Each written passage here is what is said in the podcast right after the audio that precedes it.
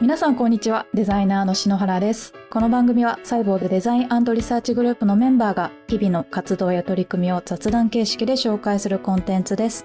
デザインリサーチアクセシビリティを軸にサイボウズデザインリサーチグループの今をお届けしつつメンバーの人柄やチームの雰囲気をお伝えします。今回はゲスト回です。以前ココナラさんをお迎えしてデザイン組織の立ち上げ方というテーマでお話をしたんですが非常に盛り上がったのでぜひ2回目もやりましょうということで、今回がその2回目となります。いやー、ありがたいですね。早速、ゲストのお二人をお迎えしたいと思います。ここならの殿崎さん、鳴沢さんのお二人です。本日はよろしくお願いします。株式会社ここならでデザイングループのマネージャーをしております、殿崎です。よろしくお願いいたします。同じくここならでデザイナーをしております、鳴沢です。よろしくお願いします。よろしくお願いします。いや、盛り上がったんで前回が。はい。2回目を。話が尽きなかった感じですよね。ですよね。今回のテーマはですね、デザイン組織の採用になります。ここならさんも、えー、サイボーズも現在採用に力を入れているということで、お互いの取り組みをざっくばらんにお話ししていきたいと思います。えー、サイボーズからは柴田さんが来てくれてます。えー、サイボーズのデザインリサーチのマネージャーの柴田です。よろしくお願いします。よろしくお願いします。えー、私も新卒デザイナーの採用担当してるので、今日採用の話できることを楽しみにしてきました。よろしくお願いします。早速、ぶっちゃけ話をしていきたいと思うんですけど。ね、いきなり、いきなりぶっちゃける。最近、ここならさん、採用どうですかね？順調ですか？そうですね。あの、おかげさまで、とても順調でございます。お素晴らしいです。そういえばあの、この間、リデザイナーの周年イベントで行われた、リデザイナーアワードで、モーストバリュアブルパートナー賞を受賞されてましたよね。はいはい、おめでとうございます。そうなんですよ。ありがとうございます。あの、僕らも実はそのイベント あまり知らなくて、後々リデザイナーのあの人から聞いて、あの、実はそういう賞をいただいたよ、みたいな形で、あの、メッセージいただいて、あの、びっくりしているとともに、あの、採用が頑張ったことが評価されて、嬉しいなというふうな気持ちではあります。いや、素晴らしいですね。受賞理由のコメント、私も、殿崎さんがツイッターで投稿されてた、拝見したんですけれど、そこに、あの、1ヶ月で採用成功まで結びつけたみたいなことが書いてあって、すごいなと思いまして、具体的にその1ヶ月で成功まで行き着くのにどう活動されてたんですか？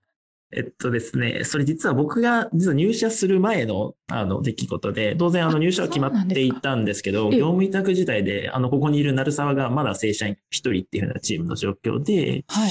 まあ、とにかくやっぱりあのチームで立ち上げにあたって人を増やさなきゃいけないっていうところで、まず最初めちゃくちゃ一人ストアップしたんですよ。あの、一緒に働いて、そう、クレストをかつなんか僕らが求めている人材をリストアップさせていただいて、あとはそのリデザイナーさんと一緒にひたすらスカウトを送りながら、面接セットしながら、もうカジュアルでも何でもいいんで、多分1日1回ぐらいは面談してたんじゃないかな、それは。すごいですね。それでもう1ヶ月っていうふうな最短で、あの、決まるっていうふうな形になりましたね。単純にめちゃくちゃコミットしたっていうふうなのはあったんですけれども、あの、そのスピード感でできたのはすごい良かったなと思ってます。そうですよね。なかなか1ヶ月でフィットする方と出会って、その採用成功までこぎつける。難しいですもんね。運も正直ありましたね。あの、やっぱり採用ってタイミングじゃないですか。あの、皆さんもちろんご承知かと思うんですけれども。まあ、たまたま、はい、あの、いいタイミングで、あの、いい人に出会えて、無事入社を決めてくれたっていうふうなのがあって、いろんなところにあの発信とか、まあそれこそ面談を重ねたりっていうのはあったんですけれども、まあやっぱりそのご縁があってっていうふうな形で、その人は決めてくれて、今もバリバリ働いてくれてます。いや、素晴らしいですね。サイボーズも最近採用、あの、順調でして、波に乗ってきたような感じですよね、はい、柴田さん。そうですね。この数年いいんじゃないですかね、なかなか。中途新卒ともに良くなってきたっていう感じですね。数年前はあの、応募する人もそこまで多くなくて結構苦戦してた感じは柴田さんありましたよね。そうですね。まあ5年、5、6年前から本格的に始めたんですけど、だんだんこのブランディング的に良くなってきた。まあ印象良くなってきたんじゃないですかね、この数年で。ハイボーズさんもあれですよね、リデザイナーさんの賞受賞されてまししたよね。そうですね。あの、 ReDesigner for Student の方で、あの、 Most Valuable Partner 賞、あの、同じ賞かな？はい、おいただけて。じゃあ中途と新卒で一応賞をもらったそうですねっていうふうな箔は一応ある感じですねあ。そうですね。その賞をもらった2社が今回、あの、デザイン組織の採用について語るといったような、はい、会になっております。じゃあこれは失敗できないですね。失敗なこと言えないですね。活動のありのままををお話しできればなと思います。素晴らはい。しいですよね。でもなんかそこから苦戦していった過去があってから、今絶好調みたいなところで、なんかどういった工夫をされてきたんですか？そうですね。今ようやくなんとなくこう波に乗ってきた感じなんですけれど、うんあのーやっぱり以前はサイボーズデザインリサーチグループっていう組織が存在してるのかどうかも多分外部の方には分からなかった。っていうのがあって、デザイナーってサイボーズにいるんですかとか、そういう風な質問を受けることが多くて、こりゃいかんみたいな状況だったんですよね。なんで、2年ぐらい前ですかね、そのぐらいからちょっと自分たちの組織とか、うん。どういう取り組みをしてるのかっていうのを、とにかく外に知ってもらわなきゃみたいな、もう焦り半分でもう情報発信をとにかくしようみたいな感じで始めてったっていう感じですね。で、それが多分ようやく、あの、社外に徐々にこう認知されつつあってうんっていう感じになってきてるのかなと思いますね。うんちなみにあれですよ、6年前の大学の研究室をま巡ったときに、まあ学生10人いても、細部のこと知ってる人が1人いるかいないかぐらいの感じでしたあ、でもうちも一緒ですね、全く。あの、ここならってデザインチームあんのみたいな。ここならデザイナーとかで調べても、あの、うちのサービス内のデザイナーさんが出てきちゃうんですよ。まさに同じ状況で、僕らも発信とか、せめてなんか、あの、何らかの記事とか、え何らえかの、なんか、見える形、活動が見える形のコンテンツを作んなきゃなっていうところで、あの確かにあのリデザイナーさんとかと組みながら、あの、記事発信とかは、あの、うん最初期にやっていったりとか、まあ、それこそあの、イベントに、あの、登壇させていただいたりとか、まあ、なるべくあるんだよと、存在をアピールするみたいなところは、はい、あの、初期の活動としてやってましたね。大事ですね、存在アピールっていうのは。うーん、うん、うん、うん。あの、採用すごく順調ということで、はい、はい。具体的にその採用するとき、どういったところをポイントとして見てるんですか、うん、そうですね。なかなか難しいんですが、いろいろ。まあ、現時点で、あの、弊社はまだ新卒採用やってないので、まあ、中途採用なんで、基本、あの、即戦力を求めてはいるんですが、まあ、まず最初、あの、ポートフォリオを結構しっかり見ているかなと思ってまして、ええ。まあ、例えばなんか UX 系のプロダクトデザイナーであれば、まあ、しっかりものを作ってきた実績があるかとか、まあ、どういう背景で、なんかそういったデザインをしたかとか、なんか相手に見せる工夫をポートフォリオでしてるかとか、なんかええ。ほぼほぼこういったところが、なんかできてない人が、僕の感覚だと結構99%の人は、なんかそういった当たり前のことじゃないですけれども、なんか相手に見せる工夫だったりとか、背景を伝えるみたいなところができていない印象なので、まずそこで、ほぼ大多数の人はちょっと落とさせていただいてるっていうのはありますね。ああ、じゃあ結構、ポートフォリオでギュッと絞って角度が高いという方をこう面接していくような感じなんですかね。そうですね。ただなんか一方でスキル以上に結構、あの、うちの会社カルチャーフィットをとても大事にしている会社でして、まあ大前提としてなんか僕らのやってるビジョンとかミッションにまあ共感していただいてるかとか、あとはなんかワンチームフォーミッションっていう僕らのバリューがあったりするんですけれども、なんか泥臭くその仕事とかミッションに向かえそうかとか、はい、はい。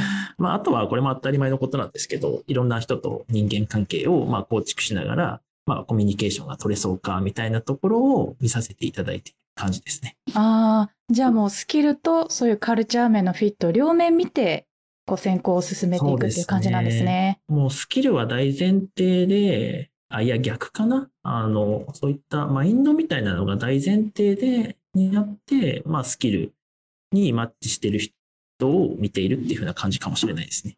なるほど。大前提としてカルチャーの部分があってっていう。はい。なんかそこがあってないと、どんなにスキルが高い人でも、ぱり一緒にはなかなかやりづらいなっていうのが結構あったりして。そうですね。そこはサイボーズもかなり似ていて、サイボーズのこの理念、あの、チームワークあふれる社会を作るっていうサイボーズは理念があるんですけど、そこにやっぱりフィットする方を先行で見ていくっていうような感じになってますね。なるほど。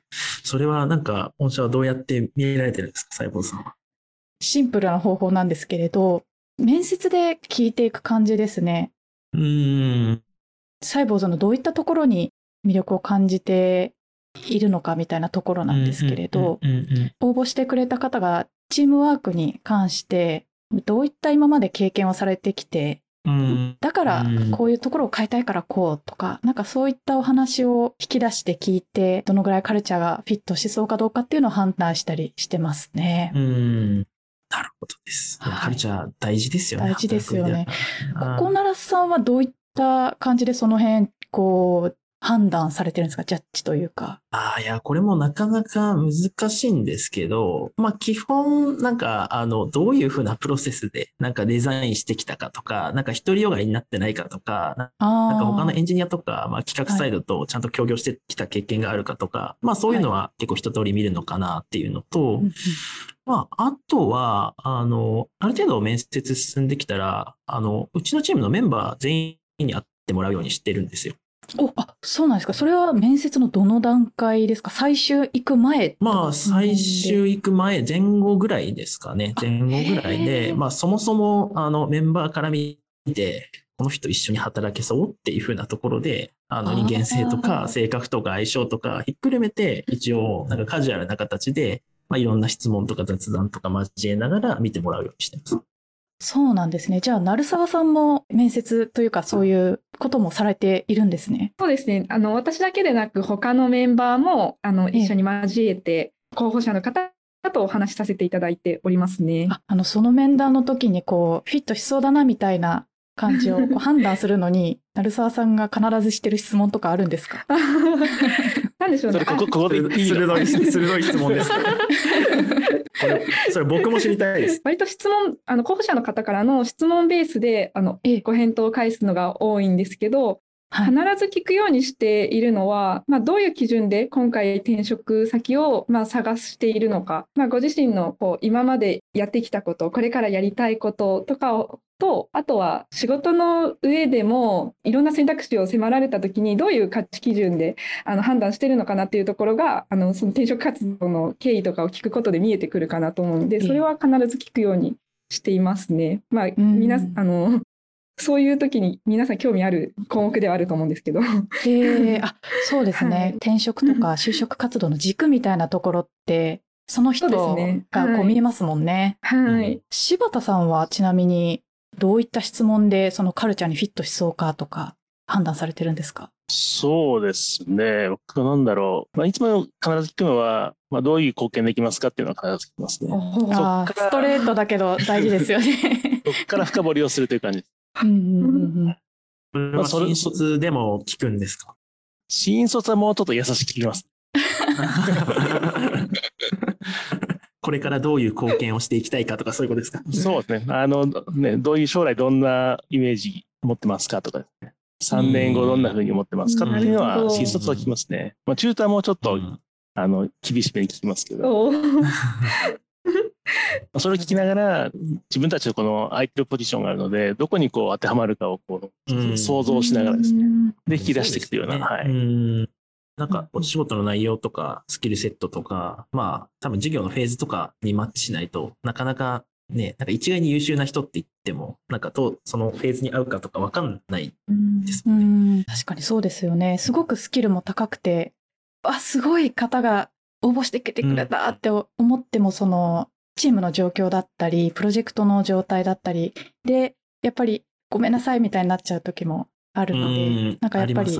状況とかもありますよね。採用ってうんだから難しいなって思いますね。こう、いい人を取るっていうだけじゃないところもあるというか。だから最近ね、特になんかすごい人が応募してくれるので、うんありがたいことになかなかこそうですねん、今は、今、他人のところにこう合わせるのがいいのか、あるいは新しいところにこう、うまくこう、うん。うん作った方がいいのかみたいな、難しい選択が最近そうで多いですすね。よね。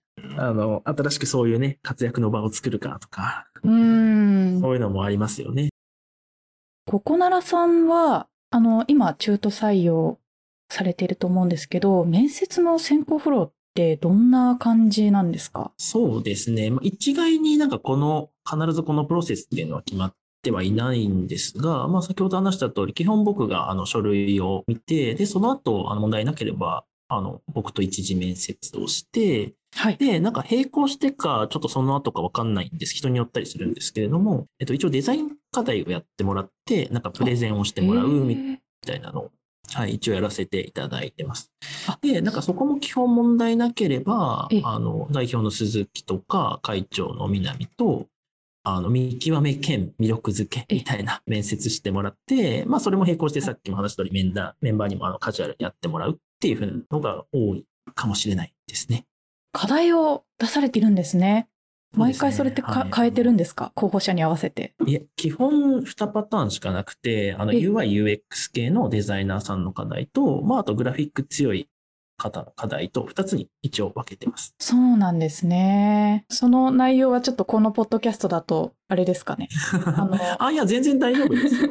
UI、UX に関しては、アプリのオンボーディングの体験をどう作るかっていうような課題をあの設定していて、まあ本当になんか、あの、自由にやってくださいっていうふうな課題なんですけど、まあ割とその自分で考えて、まあかなり少ない情報を提供してるんですよ、課題にしては。うちのサービスがどうとか、ビジネスがどうとか、ユーザーがどうみたいな説明は全くしなくて、まあただなんかそこで見たいのって、割とその少ない情報から自分で考察して、あの仮説を作ってデザインを作れるかみたいな。で、なんかデザインを作ったら、それをちゃんと伝えられるかっていうところを見ていくっていうのが、まあ基本的な、あの、見ているポイントになりますね。じゃあかなり自由な感じにして、どういうところを見る人なんだろうみたいなところも、こう課題から見えてくるっていうそうですね。感じなんですね。はい。まうん、まあさになんかどうやってデザインを作ってえいっえてるのかなっていうところと、今今今までどういうふうなあの経験でデザインを作ってきたのかなっていうところを見て。ええいいですね。それはあれですか、面接の中でそういうことをやってもらうんですか？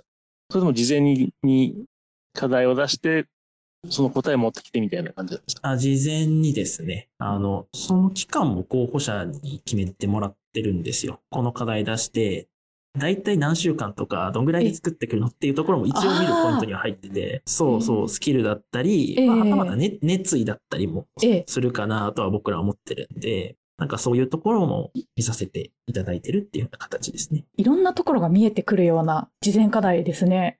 そうですね。なんか課題に対しては結構賛否両論あるかなとは思うんですけれども、どのくらいここならに興味持っていただいてるんだろうっていうのは、はいなんかうちとしてはすごい、あの、先ほども話したんですけど、そのビジョンとかミッションに共感するっていうふうな点で、結構重要かなっていうふうに考えているので、今の選考には課題っていうふうなフェーズを組ませていただいてます。課題をチームメンバーでこう見たりしたりってあるんですか？あ、しますね。するよね、なるちゃん。そうですね。私たちにもあの一部の候補者様の見せていただいて、デザインレビューというか、フィードバックを殿崎さんにお伝えしているっていう感じですね。あそういう感じなんですね。みんな言うなーっていう感じですよ。あ、そうなんですか？結構こう自分たちもだぞ辛口コメントなんですか？で私たちも勉強になりますね。刺激にもなりますよね。こんな素晴らしい改善案とか案を出してくれたみたいな、そういうの見ちゃうと、我々も頑張らないとな、そういう感じにもきっとなりますよね。そうですね。そういうふうに思ってほしいですね。はい。精進します。ありがとうございます。どうですか？その、新しいメンバーを採用されて、いい点で変わったところとか、昔と比べてこう、ここがこう良くなってきてるみたいな、なんかそういったお話とかってなんかありますか？あそうですね。私はなんかもっとアーリーなスタートアップから転職してきたんですけど、あの他のメンバーとかは結構あの大きいあの事業会社から転職されてくる方とか、あとはあの代理店から転職されてくる方なんかもいらっしゃって、こうまたコンテキストが違うと、また違った目線でこうプロダクトを見つめ直せるっていうのが、すごいなんか自分自身刺激になってますね。いいですね。多様性というか、いろんな経験を積まれてる方がいらっしゃるから、いろんな目線で改善とかできるのはいいですよね。はいいや、まさにサイボーズさんも一緒だと思うんですけど、デザインチームのそのケイパビリティというか、できることが圧倒的にやっぱ増えたなっていうのは実感としてありますね。確かに。あの、ちょっと前のチチームだと、僕らグラフィック勇気そんな強くなかったんですけど、はい今、あの、直近で採用したメンバーがめちゃくちゃグラフィックのプロフェッショナルで、やっとそこにも力を入れられるなっていうのは実感としてあったりするので、やっぱりあの、自分たちができないところっていうのを、まあ、スキルとして持っている方を採用するっていうのはやっぱり重要だなっていうのは強く今実感してます。まさしくその部分、柴田さんがこだわってサイボーズでも採用特に中東されてきたと思うんですけど、なんか柴田さんなりのこだわりというか、ここは絶対気にして採用進めてるみたいなポイントってありますか？そうですね。まあ、3、4年前ぐらいは、もう、きっちりと基本のできてる人っていうのをベースにも、プロダクトデザインできたりとかですね。今後の中心選手となるような人っていうのを取ってきましたね。で、その後は会社の方針に合わせて、もうグローバル、どんどん世界を目指せる人っていうのを取ったりとか、あとはアクセシビリティの力を入れたりとか、まあ、その時の戦略に合わせて、尖った人を取ってきた。そんな感じです。うん、結構、柴田さん、尖りっていう部分、大事にされてますよね。うん、ぜひ聞きたいです。まあ、その分野に、ある分野に尖ってると、他の分野もすぐにマスターする、できる可能性が高いので、まあ、ある道を極めた人というのは将来性があるなと、そんなふうに思ってます。なるほど。いや、勉強になります、それ。なるほど。そうですね。採用活動もすごく重要だと思うんですけど、あの、採用した後ですね、こう入社して、チームに馴染んで活躍してもらうっていうところまで持っていくのも非常に重要だなと思っていまして、なんかその辺の工夫とかってここならさんってどういうことされてますか？いやここ本当に難しいところですよね。入社後じゃないんですけど、採用のフローにおいてなるべく納得感は、あと期待値か、期待値っていうのもちゃんと調整しておきたいなって僕は考えてて、なんか、はい、あなた入ってくれると短期的にはこういうことをお任せしたいです。なぜなら、こういうふうな計画を考えててっていうのは、あの、しっかり伝えるようにしてます。あの、できることとかやれることは、まあ、割と分かって入ってもらえるのかなっていうふうに、その仕事内容的には思ってますっていうのと、入社後は本当に、やっぱりね、あの、どうしてもイメージと違うっていうところは出てくるので、難しいところではあるんですけれども、基本新メンバーとは、あの、僕が毎日ワンオンワンをして、まあ、疑問解消したりとか、はい、まあ、わかんないところを教えたりとかはするようにしてるっていうのと、最近、あの、始めて面白いなと思った活動は、メンバー同士でワンオンワンしてもらうようにしてるんですよ。新しく入ったメンバーと既存メンバーでワンオンワンをするようにしてもらっていて、はい、なんかそこら辺、鳴沢さんどうですか？僕ちょっと内容知らないんだけど。そうですね。何を話してるかは。はい。前回やった方だと、お互いのコンテキストをまあ紹介し合って、どういうまあ経歴でここに来たのか、こういう働き方してきたよみたいなのをお互い話したりして、まあなんか、なんて言うんでしょうね、歩み寄るきっかけになっているかなとは思いますね。はい。ああ、いいですね。歩み寄りって結構難しいですもんね。しかも今、リモートワークだったりするから。うんまさにそうですよね。いいですね。この既存メンバーとのワンオンワンっていうのはかなりいいですね。いや、そうなんですよ。なんかコロナ禍で、それこそなんか飲み会とかできて、なんかお互いの素を知れる場所とかがあったらいいんですけど、はいはい、やっぱなかなかそういうのができないんで、やっぱり定期的にその、そういった機会をちゃんと設けて、なんかお互いを人間的に知るっていうふうな機会を持つっていうのが、まあ、割と大事で、なんかまあそれが仲良くなるきっかけにはなっているのかなっていうふうには、あの思ってます。いや、大事ですね。柴田さんも最近、毎日新しく入ったメンバーとワンオンワンしたり、雑談会を設定したりされてますよね。うんそうですね。最初の2週間は僕と1対1でやりますけど、2週目からはですね、もう本当に雑、3人の雑談会をしてます。えー、それは新しく入った2人と柴田さんがやられてるんですか？えっ、と、新しく入った1人と、既存メンバー1人と、で、僕の3人です、ああ、なるほど、はい、で、毎日人を変えて、はい、えー、全全員と回るんです。あ、なるほど。すごいですね。やっぱりやってみると全然違いますか？そうです。その後の業務がすごいスムーズになりますね。特に新しく入ってきた人ですね。より深く知るというなるほど。まあ、あとはその共通項を見つけるのもいいと思います。昨日は、はい、実際昨日はですね、アベンジャーズの話で半分ぐらい。映画好きとか、えー、宇宙の映画好きとかね。ああ。いいですね。はい、それもうまんま真似させていただこうかな。うん、やりましょう。これなかなかいいと思います。特にリモートでいいんじゃないですかね、これは。いいですよね。確かに、ワンワンだとちょっとね、緊張しちゃう可能性もなくはないんで。確かに。あの、多分柴田さんとか仲介役になって盛り上げられてるのかなっていうふうな。そうですね。あの、はい、半分笑いながらやってるって感じ。あの、私も先日参加したんですけれど、既存メンバーとしてもどういう方なのか知りたいっていう気持ちが結構あるので、やっぱりそういった機会を設けてもらえるっていうのはかなり安心しますし、うん、あの、あ、こういう方が入ってきてくれたんだな、嬉しいな、みたいなそういう気持ちにもなりますし、うん、まあこれからどんなこと一緒にできるだろうみたいな考えるきっかけにもなるので、あの、すごくいいなと思いました。ぜひ真似させていただきます。あの、101も、あの、サイボーズもちょっと真似していこうかなと思います。なんかやっぱり、ぜひぜひ二人でこうじっくり話すっていうのもなかなかいいなと思いまして。うんそうですよね。ななかなか。ね、そういう場を設けないとね、やりづらかったりするんで。ですよね。こうんう、公式でちゃんと設けてあげないとなかなか難しいですもんね。ですね。確かに。ありがとうございあとはやっます。ぱり働き方の価値観をどう揃えていくかとかはありそうですよね。なんかそこで言うと僕ら結構チームのミッションみたいなのを、あの、前回も軽くお話しさせていただいたと思うんですけど、あはいの、設定してまして、なんかそういったチームのバリューとかミッションの読み合わせを定例でやるとかはやっていたりします。読み合わせ、いいですね、それは。なるほど。柴田さんも、あの、最近整備されたんですよね。こう、チームで大切にしていることっていう。そうですね。それをまとめましたね。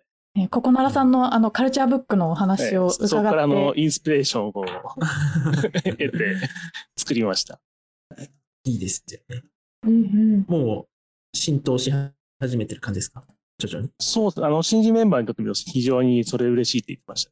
うーうんん。でもそうですよね。なんか、何を大事にしてるかが分かるとね、そこに対しての、あの、なんだろうな、方向性が分かるんで、割とメンバうんーもそこに向かっていきやすくなるというか。うんうんうんうんうん。さすがの前回の対談の効果が出てます。おおあ確かにそうですよね。前回、あの、カルチャーブックのお話聞いて、あの、サイボーズの社内の中でも、いや、すごくいいねみたいな話になって、これをちょっと参考に、えーうちでも行動指針みたいなのちょっとまとめようみたいな動きになって、柴田さんが、あの、作ってくださったんで、本当にあの、ココナラさんとのこの対談、様々って感じですね。ありがたいっていう感じ。いやいやいや、こちら、こちらこそですよ。こちらこそです。いや、でもいいですよね。こういった情報交換ができるのは、僕らとしていやいいですとてもよね有有益な機会になります。コロナなんで、イベントとかなかなかリアルタイムで行われる、こう、情報交換って難しいんですけど、そうですよね。はい。あの、本当に今回、ココナラさんにゲストとしてご指いただいて、本当に良かったなって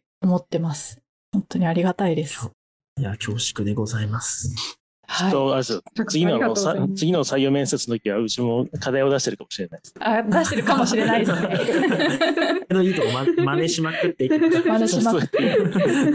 事業領域ね、被ってないんで、多分大丈夫だと思う。そうですね。そろそろお別れの時間がやってまいりました。えー今回はデザイン組織の採用ということで、ココナラの殿崎さん、鳴沢さんをお迎えしてお話をしました。ありがとうございました。ありがとうございました。ありがとうございました。文字起こしのテキストは後日ノートにアップす。る予定です。ぜひ音声と一緒にお楽しみください。そしてサイボウズデザインポッドキャストでは皆様からのお便りをお待ちしています。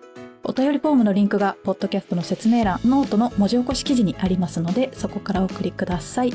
またはツイッターでハッシュタグサイボウズデザインポッドキャストをつけてつぶやいていただいても OK です。ハッシュタグのスペルは CYBOZUDESIGNPODCAST になります。番組の感想、メンバーへの質問、リクエストお待ちしています。それではまた。